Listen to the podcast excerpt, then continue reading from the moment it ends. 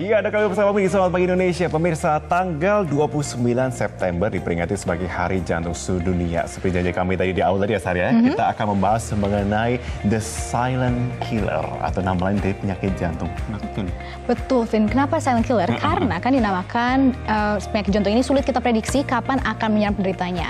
Dan pertanyaan utamanya adalah apakah kita siap nih mm -hmm. jika memang ada yang tiba-tiba terkena serangan Betul. jantung atau penyakit jantung di sekitar kita dan udah bisa membantu belum sih nanti? Betul. Betul, pertanyaannya apa kita juga siap membantu juga orang yang tiba-tiba misalnya jantung. Dan pagi ini kita akan bahas soal apa saja langkah-langkah yang harus kita lakukan untuk membantu orang sekitar kita yang mengalami serangan jantung. Sudah bersama kita yang pertama ada Dr. Rukun, spesialis bedah toras kardiovaskuler. Selamat pagi, dokter. Selamat pagi dok, apa kabar? Oke, dan untuk menambah juga penjelasan kita hari ini, mm -hmm. kita panggil ada Mas Ivan Mulyadi. Selamat Halo, pagi. Selamat pagi, Mas Ivan. Iya, Mas Ivan ini merupakan fasilitator darurat medis terpadu yang juga founder dari aplikasi Siaga Wellness yang sudah bersama dengan perlengkapan yang pagi hari ini untuk membantu kita mengerti ya nanti ya. Nah, tapi sebelumnya Vin, mungkin waduh hati-hati nih Mas. nah, kita kita di sini aja ya. Iya. Jadi langsung kita bertiga gitu nggak apa-apa. cerita nanti. bertiga gitu. Nah, tapi coba kita tanya dulu ya, dok sebenarnya apa sih istilah atau serangan jantung tuh apa yang bisa dikatakan serangan jantung nih dok? Mm -hmm. uh, jadi gini, uh, kalau orang sering bilang ada angina, ada serangan jantung. Betul, ya. Hmm. Kalau istilah awam kan kadang-kadang dibilang angin duduk tuh. Iya. Gitu. Mm -hmm. Dan sebenarnya uh, itu sesuatu yang mirip tapi hanya berbeda derajat. Hmm. Kalau angina atau angina ya lengkapnya angina pectoris adalah suatu kondisi di mana uh, terganggu suplai darah ke jantung itu sendiri, mm -hmm. sehingga akan mengganggu kemampuannya untuk memompa darah ke seluruh tubuh. Itu disebabkan oleh apa dok? Mungkin dari uh, kegiatan aktivitas berlebih atau lingkungan? Uh, pada prinsipnya sudah terjadi uh, sumbatan atau penyempitan dari pembuluh koroner. Hmm. Pembuluh koroner itu ya pembuluh darah jantung darah, itu ya. ya yang menyuplai darah ke jantung. Oke. Okay. Kalau misalnya serangan jantung begitu ya, itu kan bisa dikatakan salah satu yang paling silent killer. Hmm. Tiba-tiba bisa menyerang kepada semua orang siapa pun kapan pun yeah. begitu ya. Sebenarnya itu tuh apakah di triggernya itu memang ada faktor-faktor tertentu? Apa misalnya dikatakan faktor turunan hmm. atau mungkin dari gaya hidup juga atau seperti apa sih dok? Mungkin bisa dibantu untuk menjelaskan uh, kepada kita semua berbagai macam faktor risiko ya dan mm -hmm. biasanya pada satu orang itu pasti lebih dari satu mm -hmm. faktor risiko yang dia punya faktor genetik juga memegang peran cukup penting. Mm -hmm. uh, kemudian ada faktor-faktor lain seperti terutama ya lifestyle yang tidak baik. Mm -hmm. Mungkin nanti kalau ada waktu bisa dijelaskan lebih lanjut. Mm -hmm. Kemudian uh, adanya hiperkolesterol, mm -hmm. jadi kadar kolesterol darah yang berlebihan. Dari makan uh, juga ya. ya. Kemudian kegemukan atau obesitas, mm -hmm. kemudian merokok, mm -hmm. uh, terus gaya hidup yang tadi tuh maksudnya sedentary lifestyle, jadi mm -hmm. yang kurang aktif mm -hmm. gitu ya. Nah, tapi kan dok, misalkan dikatakan kurang aktif, ada juga nih kita sering dengar cerita atau mungkin berita olahragawan tiba-tiba kena serangan jantung mm -hmm. terus kolaps. Mm -hmm. Sebenarnya ada nggak sih kayak misalkan ciri-ciri menjelang kejadian mereka kolaps atau terkena serangan yang mungkin kita bisa antisipasi? Hmm. Sebenarnya paling penting orang itu sendiri yang mesti sadar. Hmm. Dia mesti Apa itu bisa mengukur uh, pada saat ber berolahraga, uh, misalnya ada gejala-gejala atau tanda-tanda yang dia alami yang sesak. Mungkin. Ya, kan biasanya kalau orang udah rutin olahraga udah tahu ya batas hmm. dia seperti apa, rasanya seperti apa, uh, dia bisa seberat apa. Hmm. Nah, kalau misalnya dengan uh, kondisi dia berolahraga yang biasanya dia dengan tidak tidak ada gejala apa-apa, mm -hmm. kemudian kok dia tiba-tiba merasa capek yang berlebihan yeah. mm -hmm. atau mungkin berdebar-debar atau pusing atau kayaknya kesadarannya udah mulai terganggu. Nah, di situlah dia harusnya udah mulai hati-hati. Uh, hati-hati uh, kalau kalau memang dia merasa terganggu dia hentikan olahraganya beristirahat kalau perlu dia me mencari pertolongan nah, mencari okay. pertolongan ya pertolongan ya. betul bentar saya sebelumnya ada pertanyaan dari dulu ini saya selalu bertanya-tanya ya sebenarnya adakah setiap manusia setiap orang itu potensi terkena serangan jantung sebenarnya ada ada, ada. semuanya Se uh, sebenarnya bukan potensi terkena serangan jantung tapi sebenarnya kita semua ini kalau dilihat pembuluh darah koronernya ya nggak mm -hmm. bersih.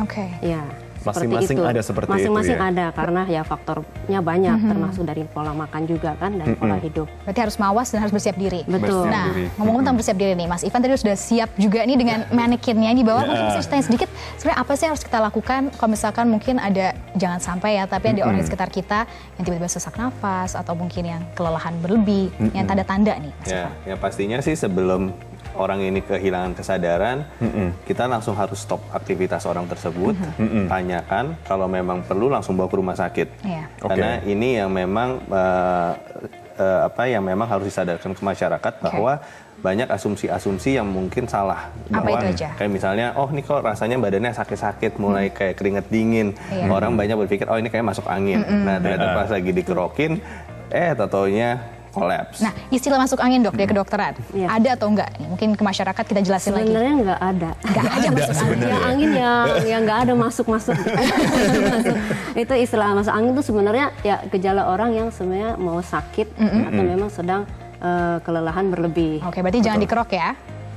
Ya nggak ya berarti kita harus tahu cari tahu penyebabnya. Nah, tahu. Nah, Nah, karena lanjutannya gimana? memang kalau misalnya ternyata misalnya, nah kalau misalnya ada teman kita, kerabat kita, tentunya pas lagi sampai kita belum bawa ke rumah sakit atau udah keburu kolaps, nah ini yang kemungkinan besar adalah kita bisa eh, asumsikan kemungkinan serangan jantung. Iya. Oke. Nah, ketika tata serangan jantung, nah yang kita taunya muncul, tata ada suara ngorok, ada suara mendengkur. Nah, itu kemungkinan besar orang itu ada serangan jantung dan jalur nafasnya tertutup karena lidahnya jatuh ke belakang.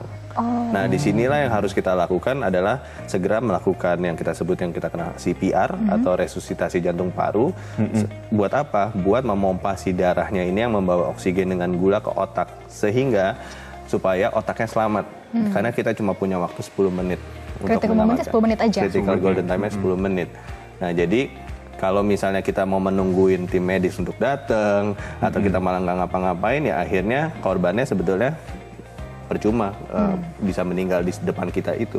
Oke, itu kan salah satu pengetahuan baru juga untuk kita dan saya yakin juga untuk pemirsa semuanya ya. Tapi apakah itu juga merupakan salah satu tujuan juga dari Siaga Wellness juga, Mas Ya, Ivan sebenarnya? Betul, sebenarnya memang siaga eh, ini saya, kami dirikan eh, dua tahun ini dan kami sudah melatih kurang lebih hampir 700 komunitas eh, peserta dan semuanya adalah awam. Dan kami memang eh, ingin menyadarkan orang Indonesia bahwa CPR itu bisa dilakukan oleh siapa pun, mau dia non medis ataupun medis. Nah, tapi pertanyaannya kalau misalnya kita eh, kami latih, setelah itu mau dikemanakan ilmunya dan bagaimana caranya supaya karena kan ini kegiatan yang tidak dilakukan setiap hari. Kalau dokter Rugu kan pasti kan udah habis pelatihan besoknya dipakai buat praktek. Kalau kita kan kita bias- lupa. Nah, akhirnya memang di tanggal 28 September ini kami mempunyai aktivitas menyambut Hari Jantung Internasional. Eh, paginya kami akan melakukan seperti eh, pelatihan untuk orang awam itu dari jam 10 sampai jam 1 dan itu tersertifikasi oleh tim medical partner kami. Nah, jam 2 jam 4 kami akan ada peluncuran aplikasi Siaga Wellness tersebut. Nah, tadi kan Mas Ivan sudah mengatakan bahwa ada 700 komunitas yang Ya, dilatih. 700 orang. Sorry, Tujuh- oh, 700 orang. 700 orang. 700 orang gitu ya. 20. Tapi di rata-rata ini kan awam semua. Tapi seberapa tinggikah tingkat mereka akan kewaspadaan penyakit jantung orang Indonesia? Eh, saya rasa dengan adanya banyaknya event-event marat eh, olahraga seperti Iya. yang sekarang ini ya. Dokter juga ya, ya. Nah, ini juga ya. Iya, pelari juga dok. biar betisnya kenceng. Ya, eh, orang saya rasa orang Indonesia mungkin lebih, eh, sadar tentang eh, potensial eh, untuk menjaga saya agar terhindar dari penyakit Ah, jantung. kesehatannya ya. Tapi memang ini masih dirasa saya rasa masih kurangnya kesadaran untuk pertolongan pertamanya. Pertolongan pertama. Karena memang ketika kita berolahraga itu mengurangi faktor serangan jantung. Ah, Tapi bukan berarti kita bisa lewat 100% 100% selamat gitu ya. Oke, Nah, dokter sedikit aja nih dok. Sebagai pelari, bukan sebagai dokter, yang dilihat dari teman-teman di komunitas lari, apa nih yang mungkin harus ditingkatkan dari kewaspadaannya? Kalau tadi kan dari CPR-nya atau pertolongannya. Eh, saya rasa pertama bahwa eh, dengan olahraga lari itu kita eh, nggak ujuk-ujuk langsung Uh, sehat, saya bebas kayak dari kita jantung. ngeliat teman Enggak ya? misalnya wah udah Oh. bisa maraton terus kita langsung maraton gitu kan. Nggak bisa eh, namanya semua olahraga apalagi kalau misalnya yang tadinya memang tidak pernah berolahraga mulailah dengan bertahap. Dengan bertahap eh, kemudian dinaikkan sedikit-sedikit sesuai dengan toleransi dia. Jadi jangan terburu-buru gitu. Yang kedua dia juga harus mencek eh, kesehatannya sebelumnya Ap- eh, apalagi buat usia 35 tahun ke atas sebaiknya melakukan medical check up minimal satu tahun sekali. Oke. Kalau Iya. misalkan ceroboh gitu Iya. tiba-tiba langsung nggak pernah half marathon, tahu-tahu langsung half marathon, nggak pernah olahraga sebelumnya, apa itu risiko yang paling kelihatan? risiko yang paling jelas sih eh, cedera dari otot-otot bisa ya, kemudian eh, dehidrasi, eh, kemudian juga eh, ya mungkin kalau di saudara kondisi-kondisi lain sebelumnya di Jantung jantungnya gitu. eh, bisa saja terjadi serangan jantung. Nah, itu paling ditakutin ya, Vin. ya. Nah, tadi Kemudian kan yang juga perlu ditekankan bahwa eh, dengan dia berolahraga bukan berarti dia eh, tidak bisa berisiko serangan jantung karena faktor-faktor risiko lain Iya. juga harus dijaga Nah. termasuk makanan istirahat dan sebagainya Nah, makanya kita juga perlu tahu bagaimana pertolongan pertama, kan, Yes. Vin? Tetapi nanti kita akan belajar juga nih dengan Iya. Mas Ivan, tapi harus tahan dulu pemirsa. Betul, kami akan kembali usai jeda. Tetaplah bersama kami di Saat Pagi Indonesia.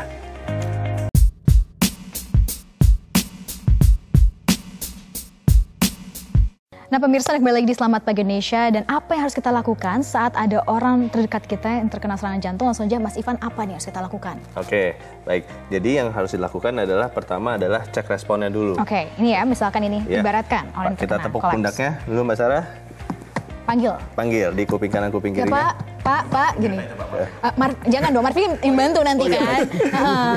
ya, ya, Pak, Pak, Pak. Nah, Heeh. misalnya su- sudah tidak ada respon, yang kita lakukan adalah panggil minta bantuan untuk ambilkan panggilkan ambulan dan Mhm. minta AED. Oke, berarti sekarang bisa manggil. Marvin, Oh, siap. tolong bantuan, tolong Oh, bantuan baik. cepat ya, Nah, harus panggilin cepat. ambulan dan minta AED. Minta ambulan, panggilin ambulan dan juga AED. AED. Oh, AED AED-nya yang mana? ada nih. AED itu apa nih, Mas Ivan? Oke, jadi AED ini adalah automatic external defibrillator. Kalau misalnya eh, para pemirsa tahu yang di rumah sakit tuh yang kayak dikejutkan listrik. Nah, itu adalah ini kayak di film-film yang ditempel. Oke. Jadi ini sama. Jadi kalau misalnya tadi tadi Marvin udah datang kan ya dengan AED-nya, yang kita lakukan saya akan bantu Mbak Sarah. Oke Mbak Sarah, eh, cek responnya dulu. Kan ada respon Jangan ada ceritanya. respon, oke. Yang kita lakukan adalah lihat dan dengar. Lihat pergerakan nafasnya ada nggak? Mhm. Oke. Kalau tidak ada, Dicet denyutnya? denyutnya bisa kita cek di sini, Oke. ya. Lalu eh, Mbak Sarah bisa lihat dan dengar hembusan nafasnya. Hmm. Oke. Nah ternyata tidak ada respon. Nah kalau misalnya ternyata dalam keadaan begini ternyata si eh, korban dia mengorok, Iya. mendengkur, yang kita lakukan adalah ambil lidahnya. Ambil lidahnya. Ambil Berarti lidahnya, Dibuka aja. buka Ah, gitu lidahnya, lalu miringkan kepalanya Miringkan ke arah? Ke arah pen- eh, penolong. Oke, berarti nggak ada kiri kanan, yang penting ke arah Betul. kita yang menolong ya. Betul. Seperti ini, Mas. Ya. Nah, maaf. Nah, nah, kayak begini aja. Nah, kalau misalnya sampai si korban kolaps tapi masih ada nadinya, tidak usah lakukan CPR. Mhm. Oke. Jadi cukup dimiringkan seperti ini. Hmm. Nah, tungguin sampai korban sadar. Nah, tapi kalau misalnya dia sampai dia kolaps, yang kita bisa lakukan adalah berikutnya. Oke, Mbak, siap-siap untuk melakukan RJP Oke. serta CPR. Laki-laki adalah sejajar eh, papila mamae atau Mhm. di sejajar puting susu, ya. Kita lakukan adalah CPR di tengah, di, Di tulang tengah. sternum. Kayak kalau kita ini ada kayak celong di Oke. dada, ya itu yang kita lakukan. Bukan sebelah kiri ya? Bukan, dada eh, jantung itu adanya di tengah mengarah ke sebelah kiri memang. Kalau perempuan, tadi kan laki-laki. Oke, kalau perempuan adalah di antara eh, bra line dengan ketiak. Oke. Jadi tetap di tengah-tengah. Tetap di tengah-tengah ya. Mas, ya. Oke, lakukan Mbak, coba. Oke, pertama ini bagaimana nih? Oke, tangan nih yang eh, di bawah adalah tangan yang paling kuat. Kalau misalnya Mbak, Mbak kidal atau Enggak, tangan kanan biasa. kanan di bawah. Oke, bawah. Tangan bawah, pakai ini dengan Mhm. tumpuannya, yes. Gini. Ya, tangan kirinya kunci. Oke. Ya. Mohon maaf, lurus, condong 90 derajat ke depan. Oke. Maaf ya Mbak. Oh, gini. Nah, kayak gini. Oke, terus ya Mbak, genjot lebih dalam Mbak. Nah, ini ada kita menilai kurang dalam berarti sampai bunyi terus, terus ya. Saya akan letakkan AED-nya. Nah, tinggal mengikuti. Nah, yang penting jangan panik. Jangan panik ya. Jangan panik terus ya Mbak. Nah, ini sampai kapan nih, Mas? Sampai korbannya sadar, sampai pertolongan datang atau banyak kecapean. Kalau kecapean? Kalau kecapean bisa gantian sama saya. Oke. Tapi ada waktu tertentu nggak? Misalkan eh, ini selama 5 menit jangan berhenti atau Oh, boleh? Sampai korbannya sadar. Sampai korban sadar. Iya, oke. Skenario pelatihan. Nah, ini adalah alat automatic Oke. external. Terus Oh, lanjutkan. lanjutin ya. Ya, kalau misalnya Panggil dibilang bantuan medis. Menilai irama jantung. menilai, Jangan sentuh pasien. jangan sentuh, Mbak. Oke, jangan sentuh dulu. Jangan sentuh. Oke. Menganalisis. Biarkan Jangan mesin ini menyentuh. Udah berarti ini alat ini bisa menilai kan? Bisa Menilai. eh, melihat ritme dari jantungnya kah atau Ah, seperti apa? dia suruh mundur. Oke, Oke. Mbak, mundur. Kejut dianjurkan. Nah, kejut dianjurkan. Sedikit dari pasien. Oke, mundur. Persiapan. Tombol kejut Awas, kita harus pastikan tidak ada orang yang menyentuh Oke. korban. Oke, awas, awas, kita mau shock. Satu, dua, tiga, shock. Kejut dihantarkan. Nah, mungkin responnya Mulai korban RJP. kayak terloncat. Untuk Nah, nah, sekarang dia bilang aman menyentuh pasien, boleh kita lakukan RJP saling lagi. Oke. menumpuk di tengah dada. gitu. Gini ya. Ya, sama kayak gitu lagi. Tekan langsung ke bawah di atas dada seiring dengan irama metronom. Nah, Metronom tuh apa berarti? Ya, Metronom itu seperti kalau kita main piano kayak ada ketukan ya. Tuh. tuh Oh, ada ya, namanya gitu ya. Oke. Nah, ini kita lakukan CPR itu adalah kedalamannya 5 sampai 6 cm Mhm. dengan kecepatan 100 sampai 120 beat per menit. Hmm. Nah itu cara menilainya biar bisa precise seperti itu Kalau ada yang tahu lagu uh, Staying Alive-nya Bee Gees, bisa sambil nyanyi. Itu lagu international standard untuk CPR. Staying Alive. Staying Alive. Iya. Ya, jadi gitu. Cepat dong berarti ya beatnya ya? Kurang lebih karena memang uh, kita beristirahat itu heartbeat kita antara 60 sampai 100 gitu. Nah, setelah itu kalau misalnya pas lagi saat dilakukan CPR si korban sudah sadar, yang kita lakukan adalah bisa cek nadinya lagi kayak tadi Mbak, boleh? Nadia di sini, mohon maaf tangan yang ini. Oke. Yes, keluar begini ya. Gini. Ya, karena kenapa? Ini adalah nadi yang terakhir pada saat berdenyut, Oke. pada saat serangan jantung. Berarti di lengan nggak bisa dicek ya? Apa? Di sebelah. Ya, itu tipis. Tipis, Ah, oke. Nah, ini adalah nadi yang terakhir pada saat berdenyut, nah, kalau serangan jantung, dan ini adalah nadi yang paling kuat dari semua nadi. Oke. Ya. Nah, kalau misalnya setelah hitungan 5 detik sudah tersadarkan, sudah oke, Mhm. baru kita miringkan. Miringkan badannya, tubuhnya. Miringkan dengan tangan yang dekat dengan penolong Mhm. dinaikkan ke atas. Kayak misalnya naikin ke atas. Ya, tangan yang jauh dari penolong dimiringkan ke taruh sini, Mhm. kuping, dan kakinya dimiringkan seperti ini, dan miringkan begini. Oke.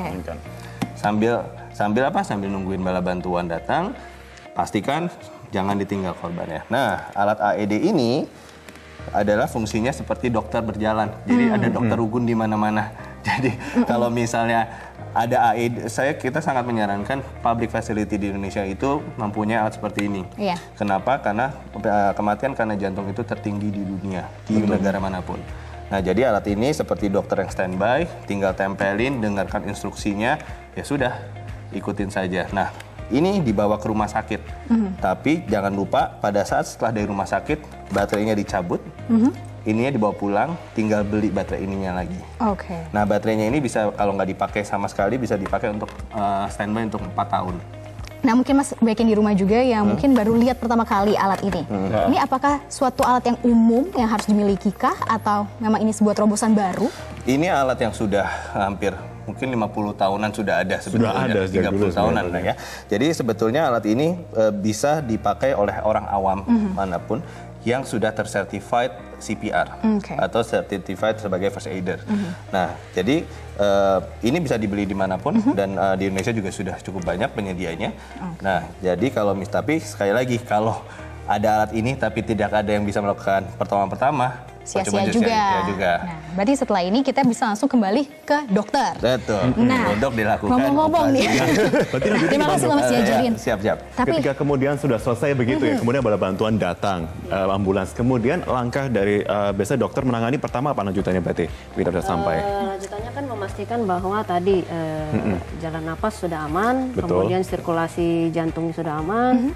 Eh, kalau kita kan prinsipnya ABC ya, karena A, jalan napas, eh, breath- B itu breathing, eh, pernafasan, dan Breathing C ya. sirkulasi, circulation. Setelah itu semua aman, maka eh, bisa dibawa ke rumah sakit, Dan saya mau menambahkan istilahnya. juga untuk ini eh, yang cukup banyak beredar di masyarakat. Kalau misalnya kita untuk orang awam, kalau kalau di film-film kita ngeliat ada nafas bantuan Iya. ya kayak di Betul. Glow gitu ya. Nah kalau kita nggak kenal orangnya, jangan lakukan nafas buatan karena takutnya ada penularan penyakit dan lain-lain. Oh, oke, Jadi oke, cukup oke. lakukan kompresi saja dengan mulut yang sudah terbuka, jalur nafasnya bebas. Sebetulnya itu sama saja eh, success rate-nya ya tergantung semua itu tergantung dari kecepatan kedalaman, seberapa cepat kita menemukan korban dan seberapa efektif juga akhirnya misalnya pertolongan berikutnya datang. iya. Hmm, oke oke Nah, oke. untuk langkah yang sering banget dibuat itu kesalahan nih maaf. Kesalahan langkah itu apa yang paling sering ditemukan?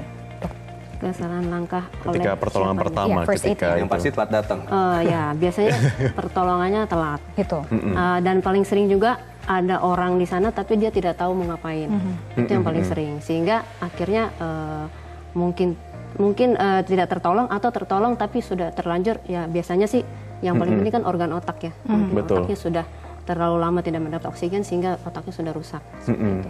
Nah ini kan juga kita harapkan ini bisa semakin berkembang juga pengetahuan Pasti. orang dan juga kemudian ini kalau diinstal juga ada sudah ada di smartphone ya berarti ya. Iya, ada memang di Siaga Wellness itu akan ada buku panduan P3K-nya, misalnya seperti bagaimana menghadapi orang yang mengalami serangan jantung, Uh, dan memang setelah itu tadi saya bilang Baik. berikutnya bagaimana kelanjutan penolong berikutnya. Nah di Siaga Wellness ini nantinya juga akan ada panic button yang memang kami sedang trials di Jakarta itu tersambung dengan 112. Nah jadi di 112 milik Kemenkominfo memang memwadahi semua emergency, Emergency baik kesehatan, ya. kesehatan, kebakaran, polisian. Dan kami juga akan menambahkan panic button untuk keperluan di tol. Ah. Berapa banyak dari kita yang terus Betul. bingung. Berarti nanti masyarakat semuanya bisa semakin ke depannya semakin aware tentang penyakit jantung, bagaimana kayak CPR dan juga membantu teman-teman sesama. Betul sekali. Baik, terima kasih Mas Ivan, terima kasih Dokter Gun untuk waktunya kasih. bersama kami. Kita harapkan semoga memang kesadaran kita bersama semakin meningkat dan jangan sampai kemudian menjadi salah satu momok yang paling Iya. Kalau besar bisa, gitu ya. kalau bisa better tahu dari sekarang. Yes. Kami ada punya pelatihan tanggal 28. Please just eh, karena pelatihan kami nggak akan sebanding dengan berapa harga operasinya. Dan itu terbuka Setuju. untuk Dan orang awam ya. Nyawa kan istilahnya tidak ternilai harganya. Benar. Betul. Ya. Mm-mm. Dan Karena satu nyawa berharga. Terima kasih Mas Terima Ivan, terima kasih. dok sudah hadir selamat pagi Indonesia. Betul sekali. Dan kami akan kembali usai jeda dengan informasi yang tidak akan menarik. Anda tetaplah bersama kami di Saat Pagi Indonesia.